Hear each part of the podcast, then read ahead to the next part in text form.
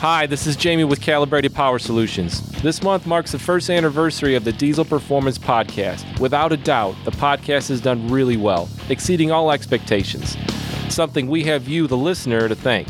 To show our appreciation, Calibrated Power Solutions, home of DuramaxTuner.com, is offering a 5% coupon off of all purchases. That's 5% off everything. All you have to do is say podcast during the checkout to receive the discount. For more information, visit DuramaxTuner.com or call 815 568 7920. That's 815 568 7920. Thanks again for your support of the Diesel Performance Podcast. Hey guys, this is Paul with the Diesel Performance Podcast. We really are trying to bring you the best possible content and attract the highest caliber guest. One of the things that helps us do that is when you get on iTunes and give us five stars, leave a comment, and of course, subscribe so you can hear all of my funny jokes and all the times that Danny's wrong. The Diesel Performance Podcast contains explicit language. Thank you for joining us again. This is Paul Wilson, And I'm Danny Voss. and you're listening to the Diesel Performance Podcast. Special episode today. We're also co hosting with. Nick Priegnitz. Excellent. Thank you for joining us, Nick. Always glad to have you down here. Uh, Danny, couple of killer episodes here lately. 30K budget builds. Looks like it's on pace to be our most popular episode ever. That was very cool. That was that one was so much fun. Thank you again to all of our listeners for the great feedback on that one.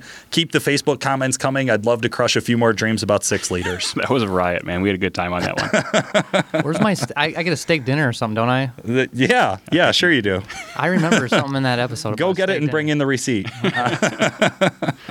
uh, Caleb McKinney, Danny and I got to interview Caleb McKinney uh, down at Austin, Houston. He's in Texas. Yep, He's in Texas.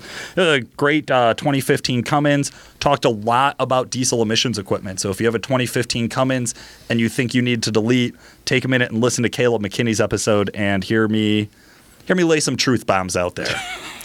You definitely get after him.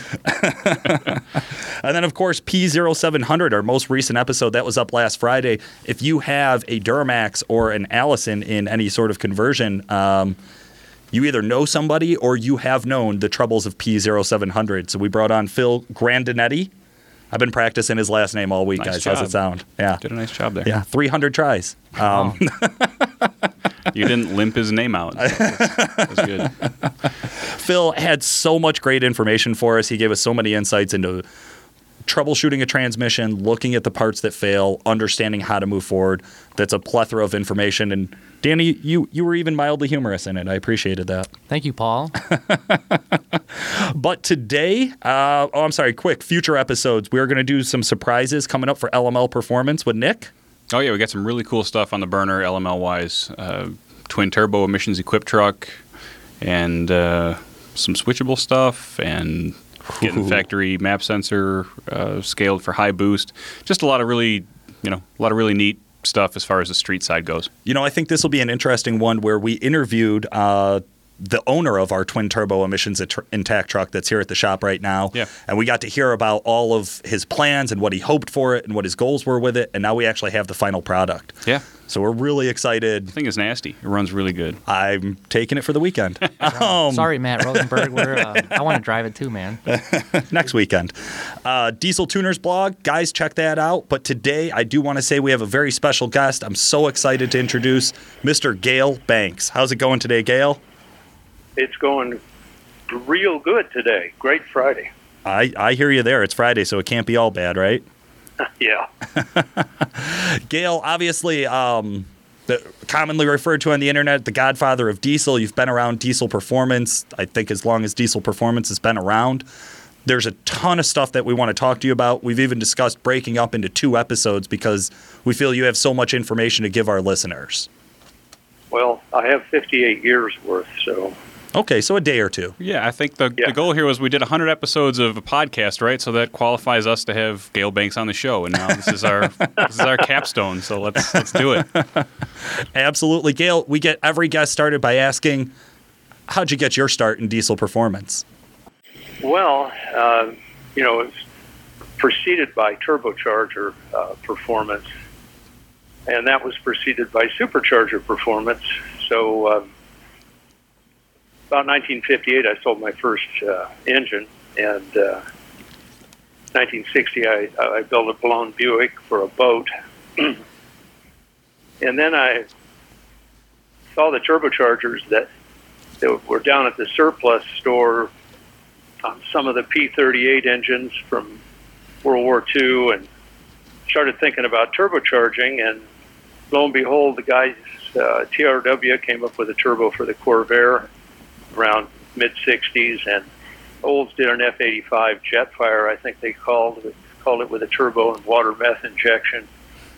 And uh, I thought, you know what? This is tomorrow. I want to get into turbochargers. So we did our first turbocharged engine in 1966. Wow.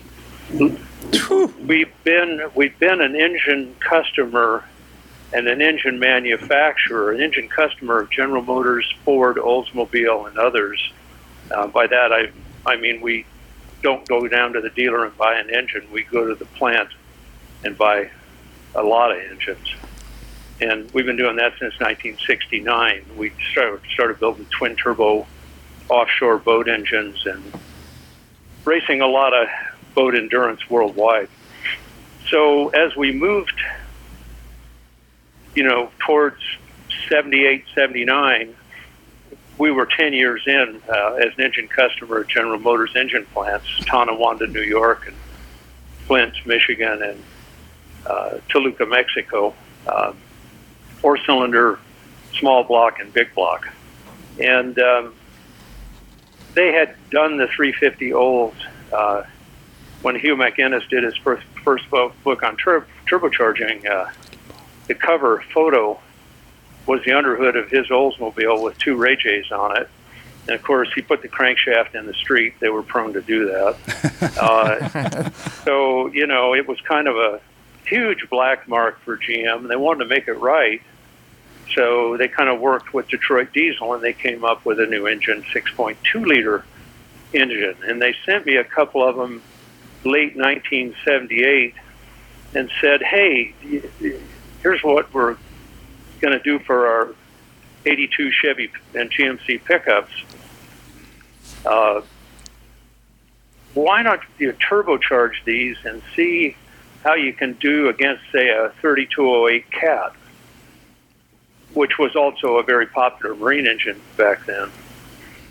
Well, a 3208 Cat probably has four times the engine mass or weight.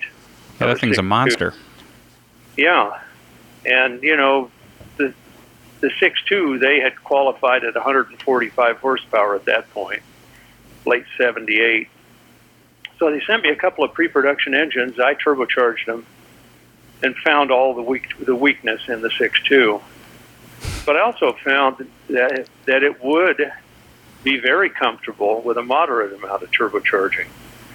So kind of worked with Stanadyne, Roosa Master on the pump configuration, and uh, we, we we had uh, run a Corvette at Bonneville in 1980. We're working on these diesels. Uh, we run a Corvette at Bonneville and went 240 on a 202 record, and and that became the, the world's fastest passenger car. So the So guys at that out of the water. Pontiac, the guys at Pontiac were were doing a new Firebird, and they called me a late 1980 and said, "Hey, we want you to go 20 miles an hour faster. Uh, you can do that by putting your powertrain in a in our upcoming Firebird, which was the 82 Firebird." And this was John Schinella, the stylist, and Bob Dorn, the chief engineer of Pontiac. They saw the article on our Corvette in Popular Hot Rodding. Uh, 240 Sporty was the title on the article. hmm So I says, "Hey, I'd love to do that, but but you're not selling the car yet." And they said, "Well, come to Mesa, Arizona, and get get your Firebird. So just keep keep it out of sight for the next two years." So we developed a Bonneville car, you know, and the Firebird ultimately uh, we ran it repeatedly at Bonneville through the 80s, but the first time out, it ran 260. I'm talking about a thing where the head, headlights still come up and the power windows still work and the surround sound is still there. And Yeah, a fully functional we unit. just did a we did a twin turbo big block uh, that was right at about 1,800 horsepower, uh, way more than we could put through those Bonneville tires. Yeah, I can imagine.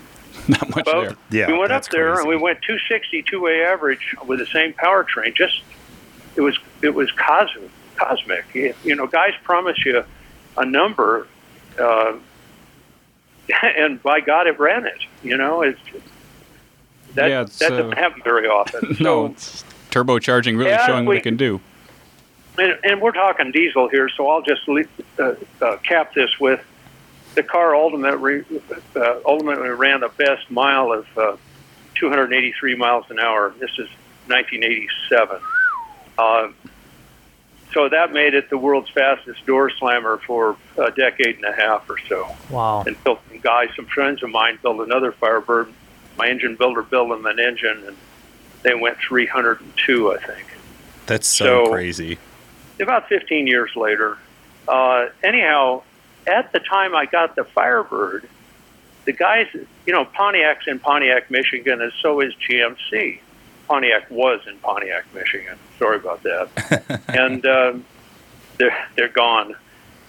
So I got a I, I, I got a pre-production pair of GMC pickups to so, support the Bonneville deal. One was a half ton with, with a manual transmission, and the other was a one ton dually uh, with a three speed automatic. Uh, I think that was the 145 horsepower. Ooh. So, so first time I hooked a trailer to that dually and went over Cajon Pass, going over to Vegas uh, with the car uh, trailer behind. You know, I'm it's an enclosed trailer. I it, it took me so long to get up Cajon Pass to that that big thermometer in the sky there at the top. Uh, it was so long on that grade that when I got to, to the top, I had to shave. I mean, it's been a while. Like it was like the next day. It's like I went to bed and got up again. You know, it was, took forever. I just I, I just went. I got to turbocharge these. So came in oh six six Saturdays in a row and kind of cobbled up uh, all the pieces and got one of them turbocharged. And uh, mind you, the trucks aren't even on the street yet. Yeah. Uh, this is months behind, maybe close to a year before they were on the street. And oh, by the way, they kept me in a new Corvette every year up through 1984 Wow. because I was I was doing a lot of Corvette uh, experimental turbo stuff for them. None of it none of it ever saw production. After 84, did you just tell them you don't want to drive Corvettes anymore? No, my angel retired. My angel, at, at, at, yeah, yeah. And I also told him, you know, this diesel thing by '84, it was going strong. Uh, we we came out we, we came out that in late '81. One, we came out with a turbo kit and exhaust system um, for the 6.2 in the pickups and Suburbans, and um, that went real well. Uh, I'm sorry, then Gale. in 80, r- real quick, I'm sorry, Gale. What year did you say you guys built turbo kits for the 6.2? uh, 78, actually, the first one, the first one we did was uh, in '81, That's so crazy early '81. Have you guys ever? Not a pre. we're all looking at each other, and I'm shrugging my shoulders because I can't remember the last guy I saw with a modified six two. Like six, the 6.5 guys and the IDI Ford guys have started to message our Facebook page and ask us to do a podcast, and we keep telling them nobody modifies those trucks. We're not going to do a performance podcast about trucks nobody modifies. I had no still- idea you I- guys have been turbocharging them for 30 years. You're not old enough. so, so the, the, the uh, that's an envious comment, by the way, guys. this is the old man telling you you're not old enough. So I wish I was your age. So the bottom line, though, the bottom line, uh, I still sell that package. In fact, in the NHRA museum, both those pre-production pre- production engines are there. Uh, one of them has, I will argue to, to, to my death, we had the first product, the seminal product of the diesel power aftermarket. That's so that cool. was product number one, and we still sell it today. I, uh, honest to God, about thirty to fifty of them a year. You know Wow. the turbo kit. Who? Who? Yeah, go figure, right? There's 56 twos on the road still. I know. I just you never see them. That's that's interesting. I mean, we're in the Rust Belt here, so I, I assume they're still on the road down south and out west. yeah, California pre-emissions, right? yeah, right. Man, there was no emissions on those. You, you, you didn't have to. You can't delete what's not there. You know. right. Uh, one thing, one thing that turbo did, it really cleaned up the smoke. Uh, you know, it gave you some oxygen to, to deal with with that fuel in cylinder, Yeah, you got to appreciate just that. Just like God artificial intended. By the way, it says somewhere in the Bible that if you inject the fuel into the cylinder, you burn it there. you don't put it you don't put it into the air and not use the horsepower. In other words, smoke is hor- horsepower you can see but not feel. Preach on, brother. we love that. That's That's a- that's our mantra here. I was going to say it's a big topic on the podcast. We talk all the time about, you know, the the history of diesel performance. A lot of time includes smoke equals power, and we spend a lot of our time professionally and on the podcast here educating people that it's wasted power. Yeah, it, feel like- it's missed potential. Exactly. Turbo limited classes have done so much to the detriment of the diesel performance aftermarket by introducing these overly rich, smoky tractors, and you know when you when you impose these uh, turbocharger restrictions on these classes, it's just like, you know, you set the precedent. Yeah. Smoke is power, and it's just Yeah. not. You know. Well, you, you know, uh, I'm not knocking it. I mean, everybody everybody has his uh, thing, you know, so to Mhm. speak. Sure. So anyhow, the six twos, we did diminish the, the smoke quite a bit. Uh, they were late on coming out with the six five, and they were not selling well because in '83, Ford came with the six nine Navistar or International Harvester engine, as Whoa, we look out. call it back then. Look out. Yeah. and um, we immediately turboed that engine as well. And I got to tell you something. Nobody in SEMA knew anything about diesel. So, you know, I, I've been on the board of directors of SEMA, and SEMA started in an office across my speed shop back in the 60s, Eric Grant's insurance office. So I couldn't, I couldn't even afford the dues but uh, I'm- all, all, all I'm saying is uh, this, this this this whole deal uh, with smoke, this the, the entire thing with uh, emissions and etc. Uh, it, it, it is something wherein I think the first statement we made, and I'm skipping skipping ahead a little bit here, but the first record set for the uh, with a common rail diesel, uh, this being a Cummins, and I'll we, we can get back to this in a minute, but we set a record. I think it was in 2000 or 2001 at Bonneville. I, I took I took a pre-production Cummins common rail. In fact, Banks Power hot rodded the first common rail Cummins ever because there weren't any in, in trucks when we did it. I did it with I did it with the guys at the Skunk Works. They're they're what the, they called the Ole Building outside Columbus, Indiana, and um, they were working on the V8 at the time. They wanted me to run the V8 at Bonneville, uh, the one that's now in the Nissan pickup. This is, oh man, we're around 2000. Anyhow, we ran that common rail no emissions equipment, of course. We put in the Dakota, kind of like John DeLorean putting the big V8 in the little Pontiac Le Mans. And Yeah, I remember reading about this GTO. truck. I was right next to it on the highway one time, drooling over it. Yeah, he literally was telling me a story about seeing the truck you're discussing right now on a trailer ten years ago, five years yeah, ago, something that. like that. And Yeah. I was, and that's when I first. Well, I knew about Banks Performance because I have a buddy with the 1985 6.9 liter Ford diesel with a Banks kit on it, and all he does is still brag about it from 1985. he, he needs to get over it. From Gale himself. So- It's like time to get over it. Can't wait to show him the show.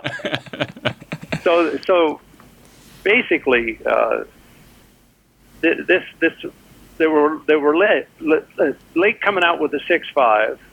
A guy named John Rock took over GMC. Uh, he was the general manager of GMC, and he calls me up one day and says, "Hey, I'm coming out for the International Truck Show at Anaheim. How about having breakfast?" I says, "That's cool." So he came out. We had breakfast, and he told me, "I got a problem. I'm not selling six twos." And this was uh, about 1985. He said, uh, "The press isn't interested. We're working on a six five, and uh, over in Romulus, a guy named Dick Hamparian was working on that. And uh, but we're late, and uh, they're eat the, the the engine plant in Moraine, Ohio." which is the, pre- the predecessor of the Duramax plant. The engine plant in Moraine, Ohio is down to 18% of its capacity. oh my God. You don't you don't do that. I mean that that means you're bleeding money, hundreds of thousands a day, you Yeah. know. And and he says I I got I, we want to be in the diesel business, but at this rate, you know, we're going to have to bail uh, shut down the plant, buy an engine from somebody else, do something. Uh, he says, We need some news. He says, You've been turbocharging our trucks. We, we don't see any engine failures. Uh, we don't feel you in our warranty costs. So, how about we work together and we, we offer a, a, a dealer specified option, which is the Banks Turbo uh, on the uh, On new the truck. six five, yeah. That's how the No, six on the five six turbo. twos. Oh, okay. no on okay. the six twos. Okay. So you could get a So- six-two turboed from the factory? Yeah, we did it. We went up to uh, Romulus, Michigan. No, not Romulus. In this case, it was uh, The Moraine. north of north of Warren. Uh, we uh, uh, partnered up with with some- some guys that uh, the Rinke family. They're in Detroit. They they're in the dealership business, and uh, some of them were engineers at GM. And we found five acres uh, north of Warren, Michigan, uh, and we set up a, comp- a compound. Uh, they shipped the trucks to us from uh, Flint Assembly, and uh, we did a full receiving inspection on them, turbocharged them, put in the instrumentation, you know, boost and EGT and all that, Yeah. and shipped. And then we shipped them back to uh, Flint, and and they went out from there to dealers. Nice. So, um, so if if you want to really get your history correct, the Dodge Cummins is not the first turbocharged diesel pickup. We beat them by a year. Ha. Six two. Take that, Dwight Kroon. I know you're listening. Um, no, that's Yeah, the awesome. Banks- yeah, the Banks turbocharged uh, 6.2 was the factory fit. So, and he let me leave my name on the castings, which I thought was wonderful. It's pretty nice of him. Uh, yeah. in fact, Motor Trend, when they finally came out with the Turbo 6.5, Motor Trend took a one ton with our system and a 6.2 and ran it off against the 6.5. There's a big article in Motor Trend. I've I got a, a I've got it in my library here. Uh, so that was the end of our turbo production and the beginning of their in-house turbo production at GM, and uh, the 6.2 beat the 6.5. Ha. That's something I never thought I would hear. and, and Gale, I definitely I appreciate your time so much. We're going to take a real quick pause for our sponsors, and we'll be right back to talk about some of the new stuff you guys got going on over there at Banks Engineering. You got it. We want to give Nick Priegnitz from Calibrated Power a chance to tell you more about custom tractor tuning. If you operate a farm or know someone who does, we think you're going to like what he has to say. We've been talking a lot about our tractor calibrations lately, and it's for a very good reason. We're helping farmers like Warren Newman of Winnebago, Illinois realize that upgrading through calibrated powers tuning makes sense for any operation where the bottom line matters. And you can get these same results for yourself with our Power Manager. In just minutes, you can tune your tractor. There's no downtime, no labor charge like with some of our competitors' products. It's easy to install, but that's not the whole story. Our tractor calibrations work within the manufacturer's powertrain specifications, so unlike our competitors, we don't fool the tractor's computer. It still has full control over the fuel usage and can accurately track fuel usage during operation. Our tuning method delivers calibrated power. The message is in our name. For a given fuel rate, there's an appropriate amount of boost, appropriate amount of timing, fuel pressure, pilot injection, and emission systems performance. When you're using our competitors' products that are simply adding fuel to the mix, you don't get those benefits. You don't get the extra boost, you don't get the extra timing. So you run into long term reliability issues, piston failures, emission systems failures. There's a reason that the factory uses a calibration to upgrade a tractor through the series. It's because it's the most effective way at managing the combustion parameters. Period.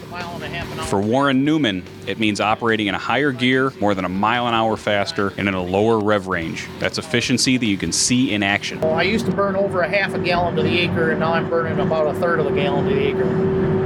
So it's made a big change. I mean, you do 300 acres in a day, and you burn, you know, not quite a quarter, but you know that makes a lot of difference. Unlike hardware modifications, our calibrations can be easily removed and the stock calibration can be restored with a simple reflash.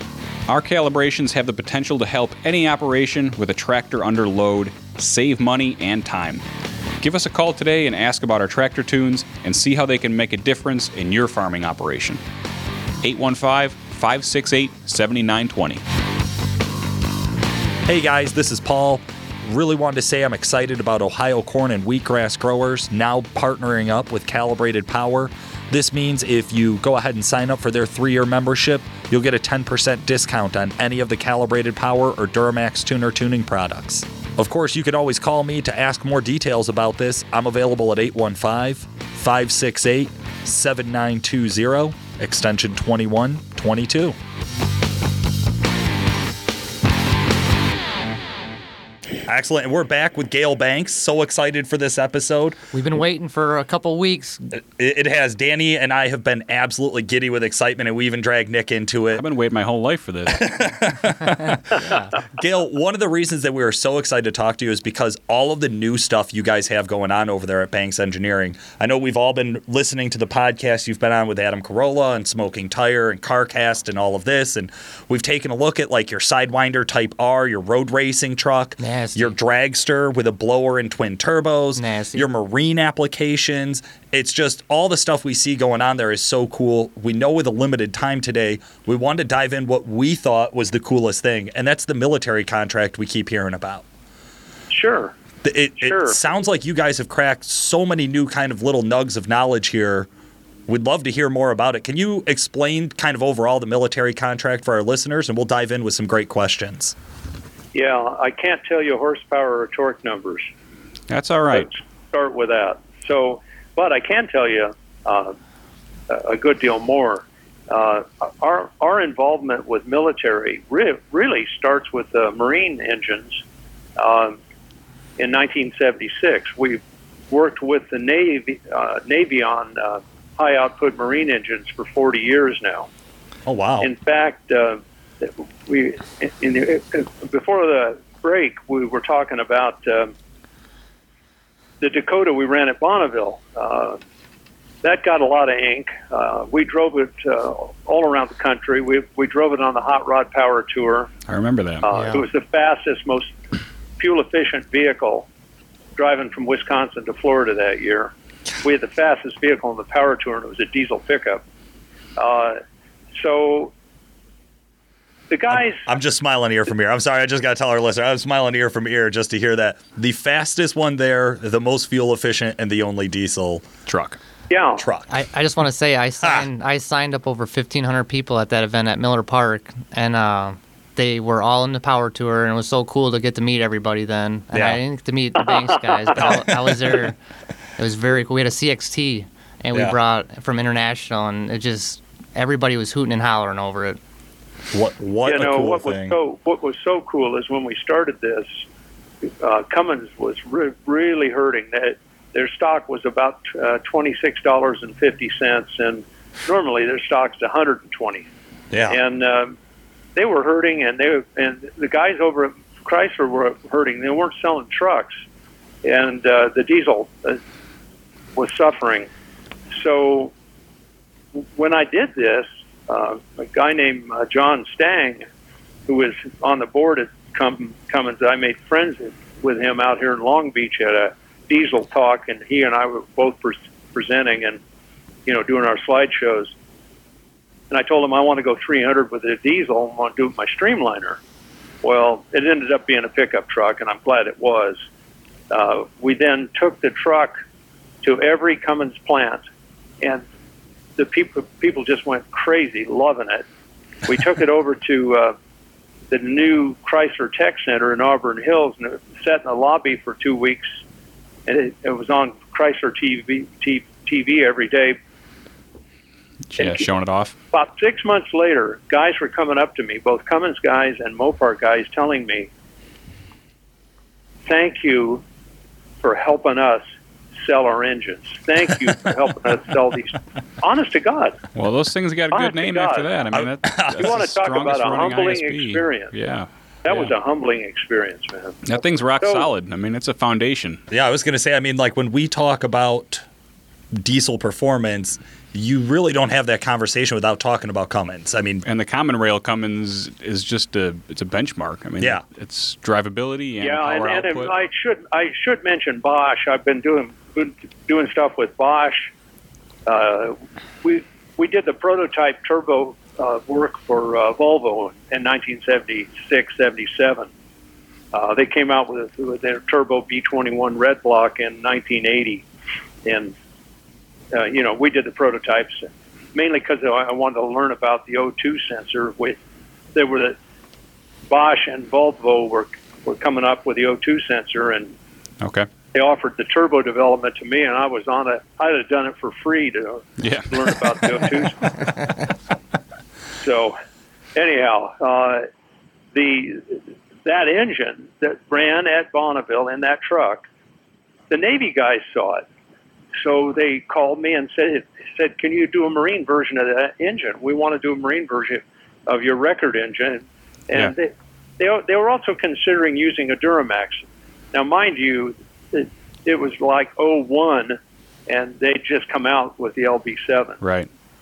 and it wasn't real powerful or real torquey. Well, I remember there was a lot Yeah. of speculation about the integrity of the platform too. Oh, a lot of talk about the aluminum cylinder heads and Right. on and on. And Right. so we all met at Southwest Research Institute. Uh, oh, where's the Alamo? Uh, what the hell? In Texas? Is that? yeah, it's in Texas. we're in Illinois, but I Anyhow, don't know wherever where it is. Alamo is. Near the Alamo. That's that's where this institute is, and uh, we tore down both engines and laid the parts out. And when you looked at the Cummins Conrod and you looked at the GM Conrod, you kind of went for Yeah. the Cummins. Kind of obvious, right? yeah. Yeah. Plus, we'd already done a proof of concept. We uh, made it was soft. It was a Bonneville and street tune, and, and nobody. There was really no big tuning experience with the engine. We made the 735 horsepower. And, oh, I don't know. It was 1100 and some pound feet of torque. So, Turned the engine 3800 maximum. so we take this Cummins And- experience, and you're so strong on the on the uh, Dakota project and on the Marine project, and we got this military project with Oshkosh. And, that's where we're going. why right not now. the natural? Like, why not use the Cummins, right? Like, So, real quick, yeah, could, could I jump? What, what motor is in the Oshkosh? Can you catch us up on that? Yeah, the Oshkosh is uh, a JLTV, which means Joint Light Tactical Vehicle. I call it the Jolt okay, uh, for a couple of reasons. It is, a, it's like a Baja trophy truck, only it's military. I mean, it, in its performance and in its suspension, uh, its ability to go through rough country at unbelievable speeds, it, its crew protection, everything is so much better than any of the competitors we had. It's insanely good. Uh, we've done a lot of work. Why the Duramax? Well, we continued to work with the Duramax, uh, even though we designed the uh, the Navy engine around the Cummins. We continued to work with the Duramax because their Duramax had so much better total airflow into the cylinders Mhm. than the Cummins did. Mhm. Uh, each cylinder, I'm talking about uh, stock versus stock. Right. If you add two cylinders, you add four more intake valves. Right. And, uh, you know, I mean, comparing both engines, four valve engines. Yeah, you got a better breathing Uh, engine for sure in the V8. Well, and each cylinder, with uh, Duramax cylinder breathes better. So I'm, I'm, I'm kind of, I want to get air density, you know, uh, engines are CFM machines. Yep. Uh, you change the density with turbochargers and intercoolers and things like that, and uh, you want each cubic foot to have the highest uh, air density. Uh, in- other words, pounds of air per thousand cub- cubic feet is how we look at it. Yeah. Yeah. Exactly. And, air. and air fuel ratio, air fuel ratio is pounds to pounds, pounds of fuel to pounds of air. right. So I want to get the pounds of air in the engine, and um, the heads are so much better at at that time and even today. Uh, what we did on the on the Cummins, Cummins built a engine. I, I, I went back to the skunk work and talked to everybody at lunch on a Friday, and uh, there was 102 people there, and 40 some of them volunteered uh, on their own time to help out uh, with our effort for Bonneville. Yeah. So they put together a pre-production engine and they put a, a little bit bigger turbo on than the- they had intended. In other words, it was a 40 instead of a 35, and um, they made 402 horsepower with it, and they put it in a truck and sent it out here. I put it on my engine dyno, one of my engine dynos, and made 405 horsepower. So we knew we were talking the same language, dyno to dyno. Yeah. And oh, by the way, if you know how to operate a dyno and how to correct it correct and without cheating, they are comparable guys. So we we um, Love to have you on another podcast to talk about that, Gale. oh, I, I, There's I've a lot read- to talk I've about. That's a that's a great subject. it is Uh, a huge subject in the aftermarket. Well, It- well, then we'll do one. yeah, We'll right. do I like I've it. written a number of articles uh, through the years on on dynamometers. Anyhow, back to the back to the issue here. mm-hmm. Uh, we took the head off the Cummins because because I wanted to port the uh, head, and it had, of course, the intake manifold cast in.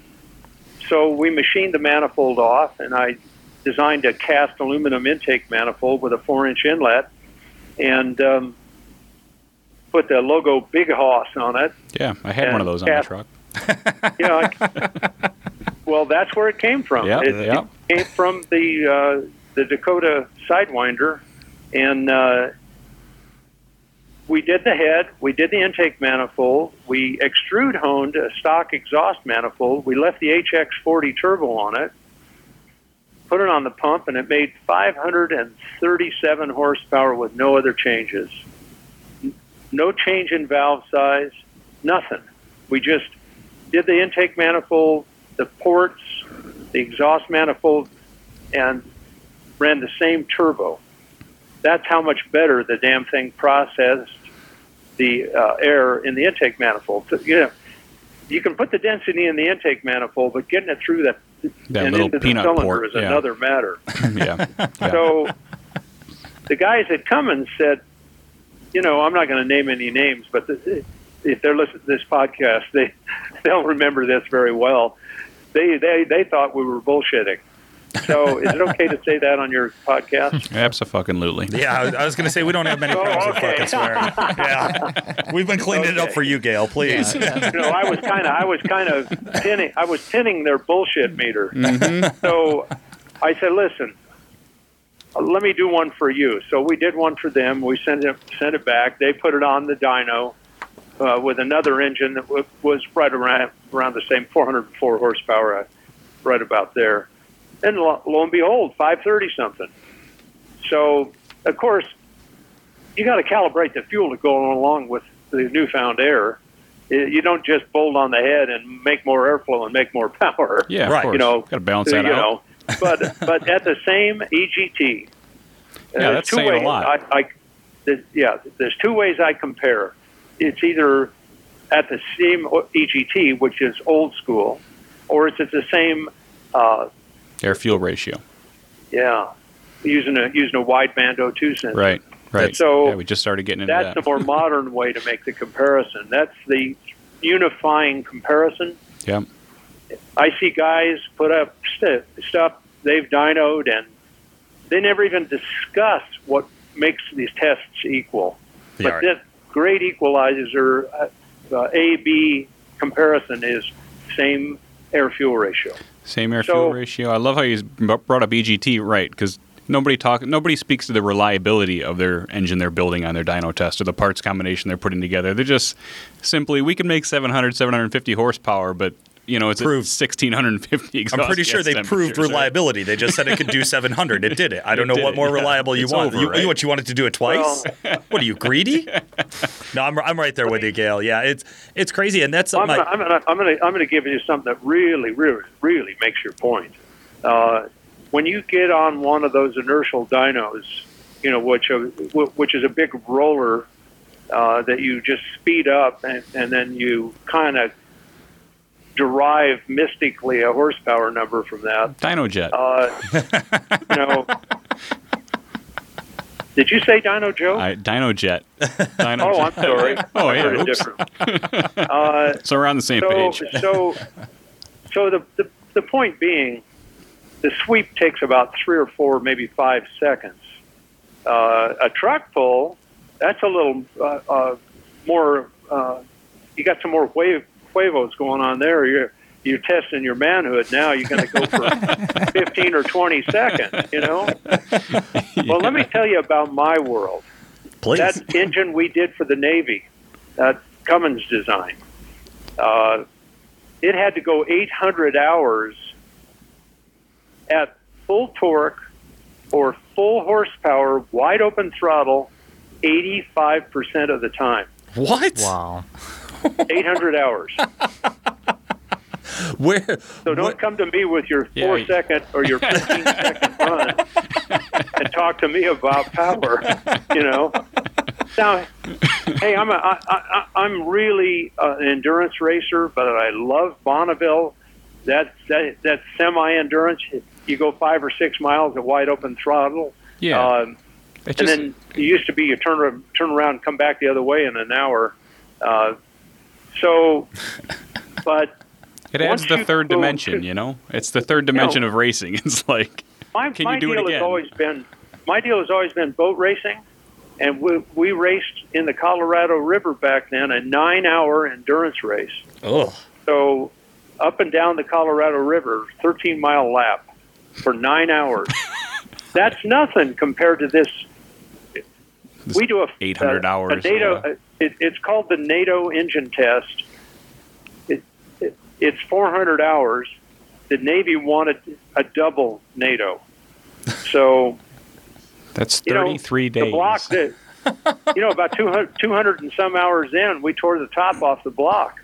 It, it, it literally the deck surface surface uh, separated from the cylinder uh, right at right at the top of the water jacket. You got these horizontal cracks in the cylinders, and the water came in, and the compression went the other way. You know, Wow. into the water jacket.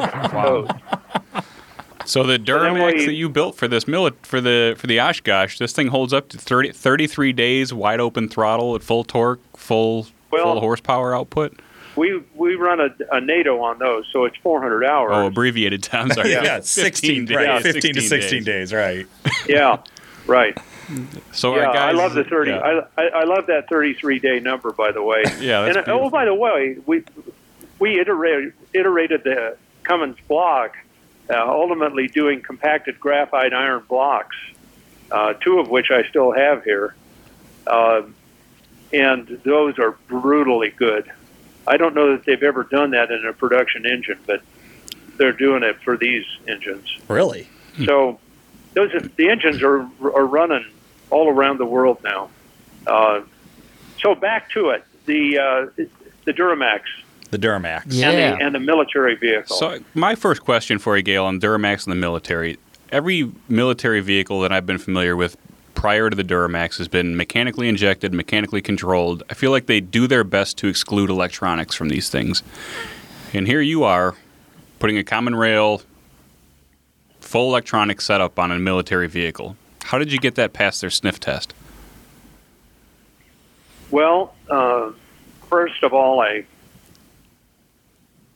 did my own EC, ECU, um, which is based on a Bosch platform, but the firmware and software is all us. Okay. and uh, it's as nuclear hardened as it can be. The the uh, the ECU is kind of cool though because I use I use it for racing too. So uh, when we first did it, I thought, okay, V8 Duramax, 6,000 RPM, we'll never get there, and uh, so that was our first design. Oh, I don't know, 12 years ago, something like that. And then lo and behold, I had a twin turbo road race road race engine I put in my dragster, and we went out and took a lap and and uh, hit 6300. And uh, Turns out you got there. scatter it, it, it scatter fired, and I went, oh man. I just So, so now it's an 8,000 RPM ECU. Uh, it'll run one cylinder to eight cylinders. We've run Cummins on it. We run our uh, V6 uh, VM Motori Yeah. uh, that three, liter, on it. Yep. Yep. Yeah, and those those those are uh, uh, in a the Badger that Boeing makes. It's our engine in that. Okay.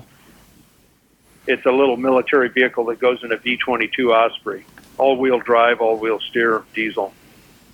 they're And- slick little and, uh, vehicles. I was looking at them the other day, actually. So we know the control system's up to par, right? Like the ECU. Yeah. So the takes a rest of it, the rest of it is, you're right. Uh, the legacy, and there's 160 some thousand uh, of them still in service, is the Humvee. Mhm. Right. And, and And, we know uh, from experience they've they've always run six fives, upgraded six fives, not the same stuff we saw in pickup trucks back in the day, but Well, not just six fives, even the bigger stuff, the five tons, the two and a half tons. I mean, you just you never see an electronic engine. yeah. Yeah, the, the whole deal here is we had, had to get over that hump. Uh, one of the things that to point to was the fact that it, a, a, more hostile environment is, is the Navy usage uh, because of moisture and salt and all Sure. that crap. Sure, yeah, just brutal. Uh, and the boats take G loads. These are these these are big uh, boats that go very fast uh, through rough water that'll break your legs or ankles. The, you know, these Yeah. are boats you operate standing up because it, it, yeah, there's there's no seat that will take the G G number without yeah, busting making you an inch out. shorter Yeah. every hit. So, so they have never got my ass in one of them.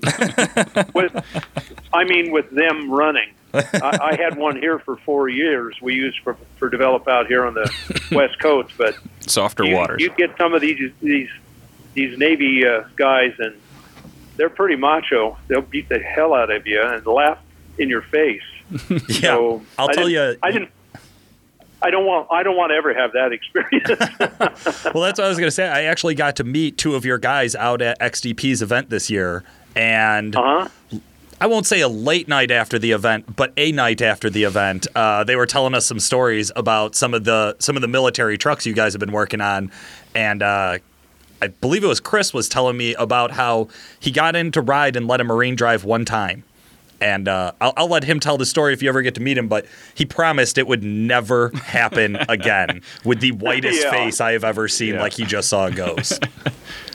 You know, even the side by sides that they use, we've got uh, one of them here we're working on to make it more reliable and a little more powerful.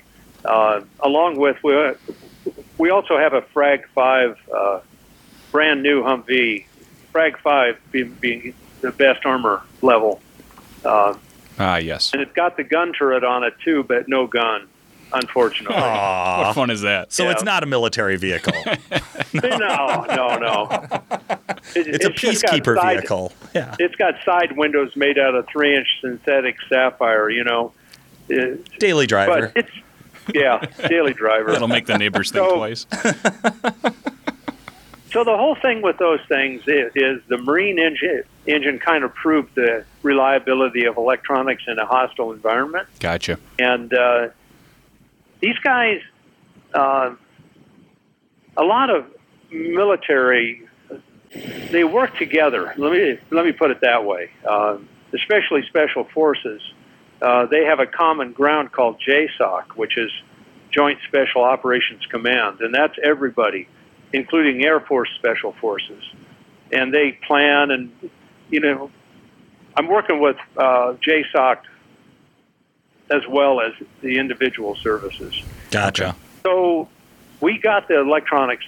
Uh, you know, they have. Here's the deal: they have electronics in their comms gear, in their, you know, uh, threat Yeah, detection gear, Exactly. Exactly. in their targeting gear. It's all there. Yeah. Why not have it on the engine? right. You know, Right. Now, uh, the whole deal was getting the guys who actually uh, work on the engines familiar uh, with in-field uh, maintenance. Yeah, I can imagine that would be the biggest challenge is getting them up to speed on on the diagnostics and troubleshooting and and the new systems. Right. Really. A- and and getting uh, you know, you know about you know military career, uh, twenty years, and you're ready to go.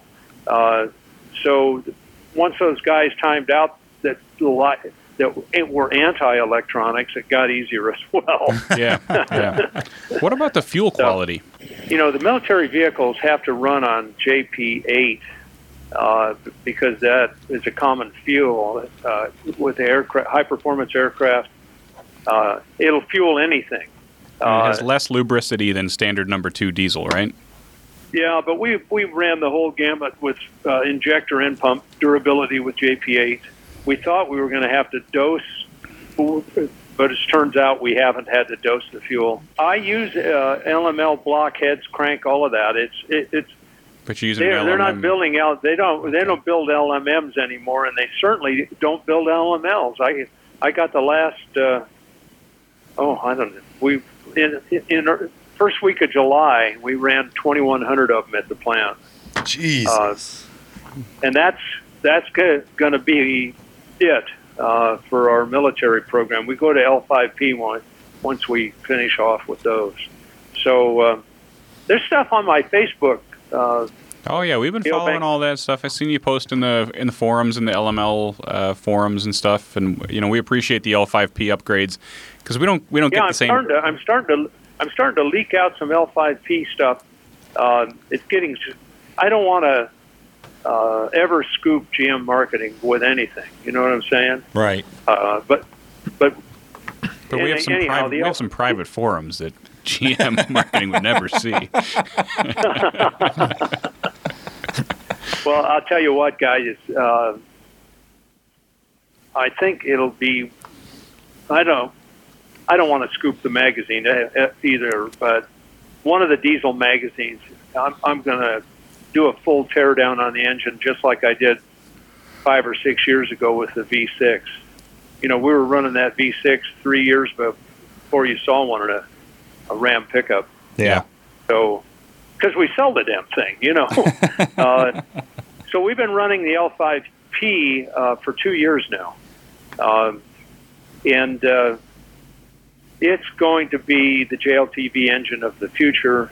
Uh, it is such a massive improvement. And when you Uh, say that, Gale, you mean every element of the J- of the JL.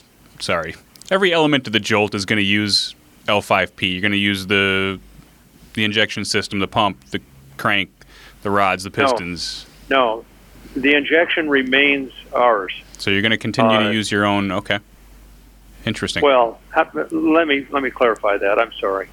The control remains ours. The the injection is Denso. Right. Okay. So it's Now there's a Banks there's Bosch a, ECU. Yeah. Yeah, I'm running Denso uh, with a Bosch based ECU. Okay. Yeah. Gotcha. That it, that's way easier to say than it was to do. I can only hope that's not because the Denso Uh, ECU is that much of a pain in the butt because I know that's next on my plate when that thing comes out. And uh, Yeah, yeah. You know, they've never made a, a new a new ECU simpler than the, the one it replaced. but one can hope. No, no, no. They forgot to put security restrictions on it. Don't worry. This one will be easy. I mean, it, Bosch is Bosch, right? But you can hope you switch to Denso and maybe, who knows? Who knows? Maybe not. you know, all I care about is, you know, can I run the the system? And the guys at Denso uh, were timid at first, uh, but then they came around and they uh, gave us, you know, the waveform. They, they what was their injector uh, requires different driver technology Right, right. uh, than the Bosch injector. So we had to work through all of that. We've got different sensors on the new engine, uh, different location of the crank sens- sensor. Um, Hmm. You know, we do an awful lot of work on uh, vibration da- damper development, and uh, I know why they moved the crank sensor from the front to the rear because we see twist in the crankshaft front to rear uh, at certain uh, speeds and loads uh, that's pretty pronounced. Uh, That's so interesting. putting it at the rear stabilizes it relative uh, to everything else. It it, it Yeah. doesn't make it. You know, the the crank twists and then recovers, and ac- ac- actually goes backwards and then recovers. Uh, you've got um, so I tried to hold in my endurance engine engines the the twisting to plus or minus a quarter of a degree. Wow. and, Whereas uh, factory is, you know, where. Uh, you, you know, I I don't use the factory uh, elastomeric damper, the one with a rubber in it, right. uh, mainly because if you run as long as I run at high power, it melts the rubber. Okay. Now, if you want to do it quicker, there- there's guys that do uh, elastomeric dampers for uh, you guys to use, you know, the aftermarket, hmm that will fail your crankshaft in a heartbeat. But but it's an option. then- You're saying I can do that if I want to, right? Appreciate your consideration. I, I've never I've never seen an aftermarket damp damper that, that was better than the stock one, uh, with the exception of uh, viscous dampers. The old Houdaille, uh, which is now built by the Horschel brothers back in Buffalo, New York. Uh, I think they sell them as uh, the hell's their brand name? well, those guys are getting a Uh, lot of phone calls after this podcast. Yeah, they probably will. That's interesting that you talk about the crank sensor location because on our on our ultimate call out challenge truck we're seeing uh, so the 8.3 liter that we started with a foundation and then the 5.9 ISB the crank triggers on the dampener and then on the bigger Uh-huh. engines it goes to the back of the crankshaft and we were trying to move it up to the front of the crankshaft but we figured you know they probably put it back there for a reason Well, I'm telling you why. yeah I appreciate hearing that so we're gonna leave it back Yeah, there's some wisdom to that. yeah so the damper thing, you know, it ama- amazes me.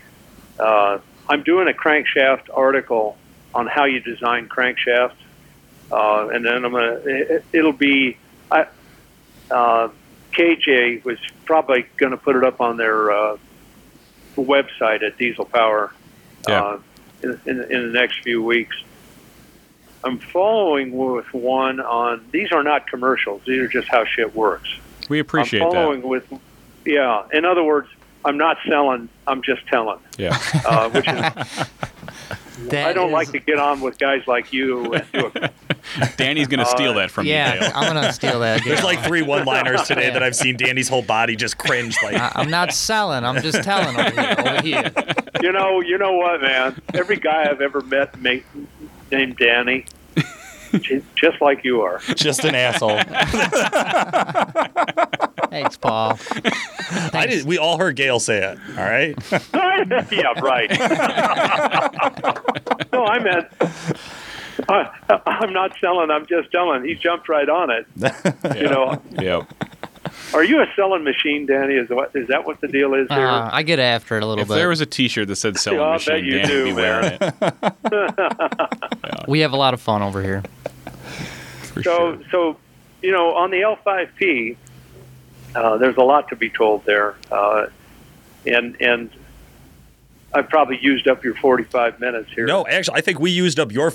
I don't know if you know this, Gale, but I have an unlimited amount of time to talk with you. I think it's not the same reciprocated, and that's okay. Not all relationships are, but um, I know that we're doing a second episode, and I would love to get balls deep into the L5P during it. Well, Yes. I got to tell you, I mean, you can slam them. This is this is going to be uh, a good go. Uh, Well, we'd love to hear that because on the LML it's we are breaking crankshafts. we are Uh, oh, breaking all oh, sorts hey. of shit. well, I, I, I'll, t- I'll tell you just a little aside on the crankshaft thing before we wrap this. yeah. Uh, there's on the forums and, and magazine articles. I see these guys are breaking Duramax crankshafts. Mm-hmm. Now, I got to tell you something. I did a road race pa- uh, package, uh, carbon fiber pickup truck, uh, to road race for GMC back in the mid 80s, or, uh, pardon me, the mid 2000s, 2005, 6. And I kept killing transmissions and rear axles. And I mean, I, I ran every, everything you could buy. Uh, the truck, very fast. Uh, but I mean, open wheel fast, open wheel big block, uh, Yes. car fast. and, and and I'm not. I, I that's running the same course, qualifying for a three-hour endurance race. Uh, 163 vehicles were trying to qualify up at Buttonwillow. We took our road race D-Max up there, and um, we practiced for about three hours uh, with everybody else. They were pissed because our vehicle was so wide and the track was so narrow, but we're running a pickup truck for God's sake, and and uh, out of all those cars, only three of them were, were quicker than two minutes a lap. Uh, there was an open wheel uh, McLaren, big block McLaren injected big block that ran 157s. There was a 10 cylinder SRT 10 Viper road race car. I'm, I mean, a pure race car ran 158s, and our diesel ran 159s. Ha! Now, their pit strategy was multiple pits, and our pit strategy was once. So that we could, we could, you know, all I'm, all I'm, all I'm saying is we started fast. the race and we blew the rear end in the first turn, coming out of the first turn. Ugh. We had a three hour rear end. We've used up our three hours practicing. so, I mean, I brought it home and I said, I had waited for that rear end. It was a big uh, Bonneville Streamliner rear end. I think it had, you know, a quick change. Mm-hmm. Uh, and it had like a 10, 10 and a half, 11 inch ring gear. Some famous guys built it. Guys who build quick quick change know what they're doing. But diesels have big torque spikes. Uh, they might put out big torque, but they also put out big spikes, Yeah. and that's what that's what kills the trannies and, and, and the axles. So I pulled the engine out of the road race truck, put it in my S10 Pro Stock truck, went out and took a lap and set the record. And then we, you know, we fooled with it for about a year. We got down to a 777 at a buck 80, and um, I remember watching. we watching put that it run. away. Now, Yeah. Cosmic, this is the Cosmic part. Our car number is 777. Ha! That's our NHRA number for our driver. so we ran a 777, put it in the NHRA museum. Record was pretty safe. Uh, year later, uh, uh, NHRDA was running their uh, final race in Topeka, Kansas, and he asked if we'd bring the truck out and run it. So we went. It rained on Saturday, and there was all kinds of cobwebs in it from the museum, and we finally got it all, all the spiders killed and all the cobwebs pulled out of the damn thing. And uh, on Sunday, we ran, won the event. We won the nationals with that pickup truck over a over a funny car, as I recall. And um, guess what our ET was? Seven seven seven. Oh shit! so it goes beyond cosmic now. Uh, we we put it back in the NHRA museum where it sits today. Uh, Until it has to run fella- another seven seven seven. yeah.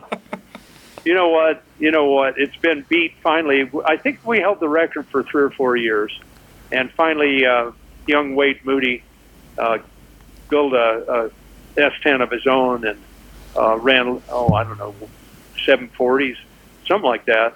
And uh, I guess he crashed it real hard because he built a dragster. Yeah. And um, anyhow, much more to talk about, and, and getting into L5P would, would, would be a kick in the butt for me. Uh, so, on the crankshaft story, though, I feel like you were going to tell us that truck had a stock crankshaft in it, Gale. sure did. Same in my dragster. Uh, I'm now uh, I've stepped it up because I'm doing a big pin crank. For we started about four years ago for the marine engines. Uh, I, I increased the, the crank throw diameter. Uh, did a split cap rod. Uh, spent about two years with Carrillo iterating that rod uh, to get one that would clamp down round. We created our own rod bearing size. Worked with Clevite uh, to tool a unique bearing diameter. I'll never do. I'll never ever do do this again in my life. It, it took, honest to God, to get it all all sweet and all happy took about three years. and then So the factory comes out with the L5P, right? yeah, yeah. Uh, w- but there's no cross pollination.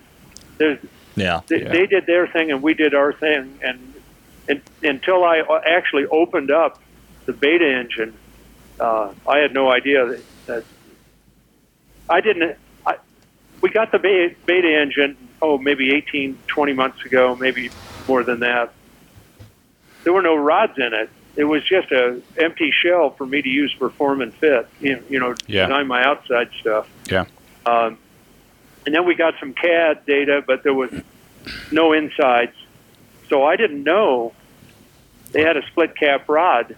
No, you know, they don't tell you stuff like that. And They Gary, don't send memos Gary out Arvin, and say what's coming. No, the, you know, Gary, Gary Arvin, I consider him to be a friend. He's a chief engineer on this engine.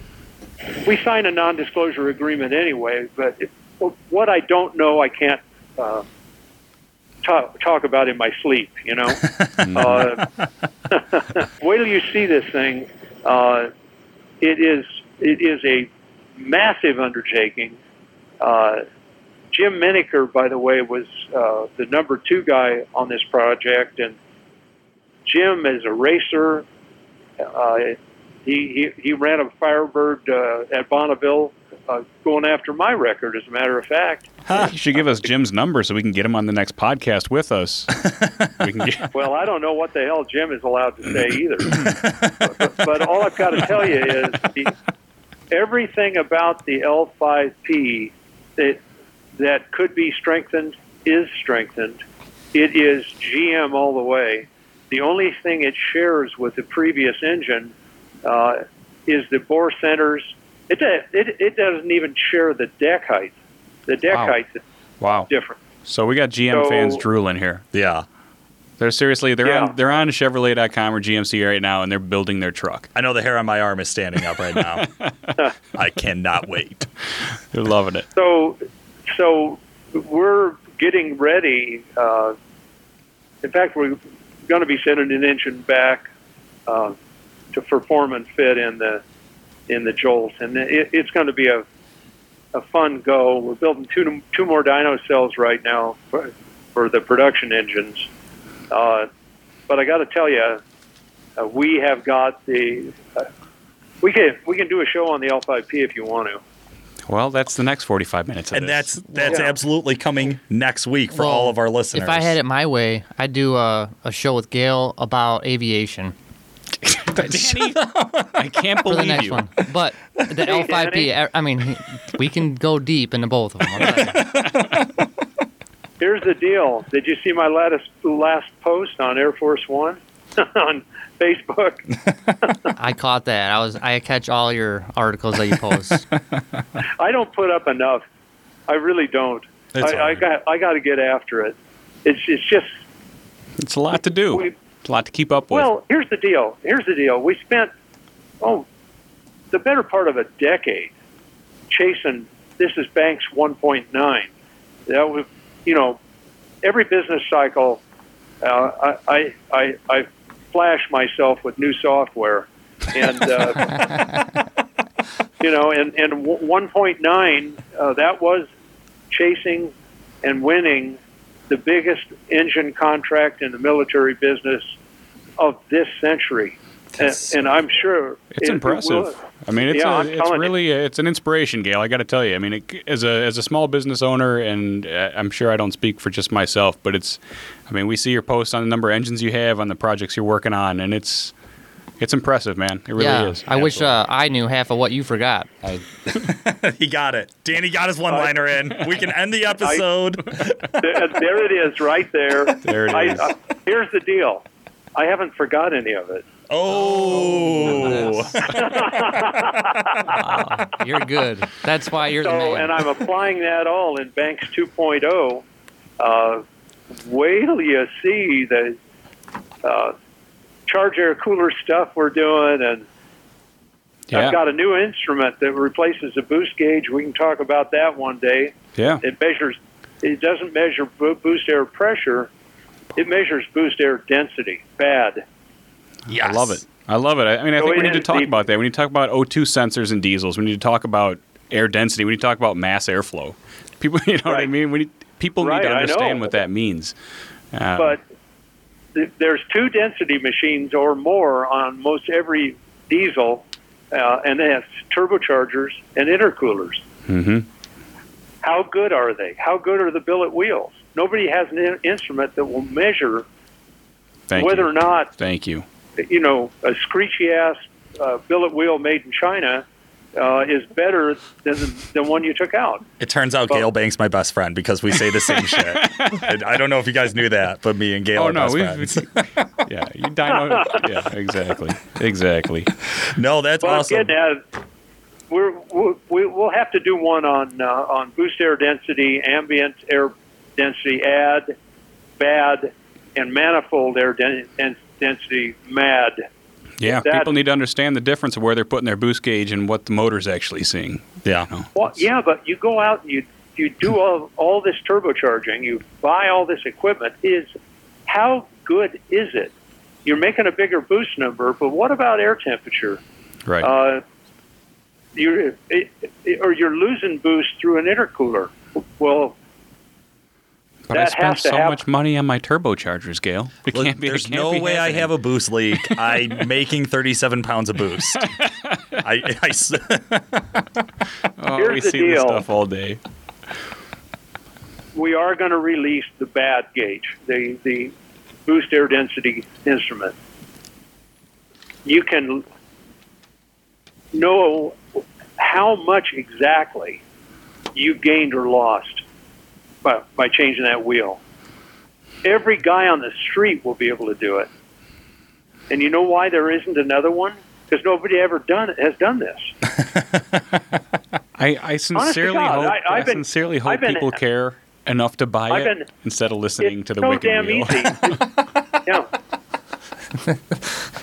so there's two. We can do the one on the L5P. That's current and interesting, but measure measuring boost air density and ma- uh, manifold air density. yeah, That's a big deal. yeah, Because everything we do on the outside of the engine that gets air into the intake man- man- manifold, that's expensive stuff. it's expensive and it needs to be validated. Well, I would think if if you had a gauge and it cost you a couple hundred bucks, why wouldn't you? You Yeah. know, Exactly. Well, So- we're going to dive into that, the L5P, and a lot more with Gale Banks next week here on the Diesel Performance Podcast. Gale, sincerely, thank you so much, man. I'm so excited for our next next episode together. That Well, makes I sure as hell enjoyed it. I, That makes four of us. Thank you very much, Paul and Nick and Danny, all three of you. It's been a real pleasure, Gale. I I really appreciate Uh, have a good talking weekend. you. Yeah, you too. Absolutely, you too. This has been Paul Wilson. And I'm Danny Voss. I'm Nick Priegnitz. Thanks for listening. Calibrated Power Solutions, the leading North American developer of clean diesel power and home of DuramaxTuner.com, is the proud sponsor of the Diesel Performance Podcast. Calibrated Power develops emissions equipped tunes for a wide variety of diesel powertrains, including the Duramax, Cummins, Jeep, John Deere, and many more. For more information and the best customer service in the industry, check out calibratedpower.com or call 815 568 7920. That's 815 568 7920. To reach out to the Diesel Performance Podcast, send us a message through Facebook or email Paul at DuramaxTuner.com or Danny at DuramaxTuner.com. I wish uh, I knew half of what you forgot. He got it. Danny got his one liner in. We can end the episode. there, there it is, right there. There it I, is. uh, here's the deal. I haven't forgot any of it. Oh. oh you're good. That's why you're the man.